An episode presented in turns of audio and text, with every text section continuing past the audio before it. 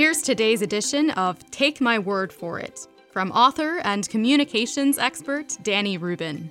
Practical career advice to help you write, speak, and lead with confidence.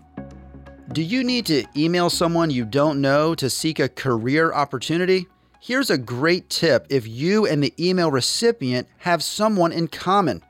Put the name of the person you both know in your subject line. For example, making introductions, comma, friend of John Doe. Now the recipient sees right away you two know the same person. The strategy creates instant trust and encourages the person to hopefully respond to your message.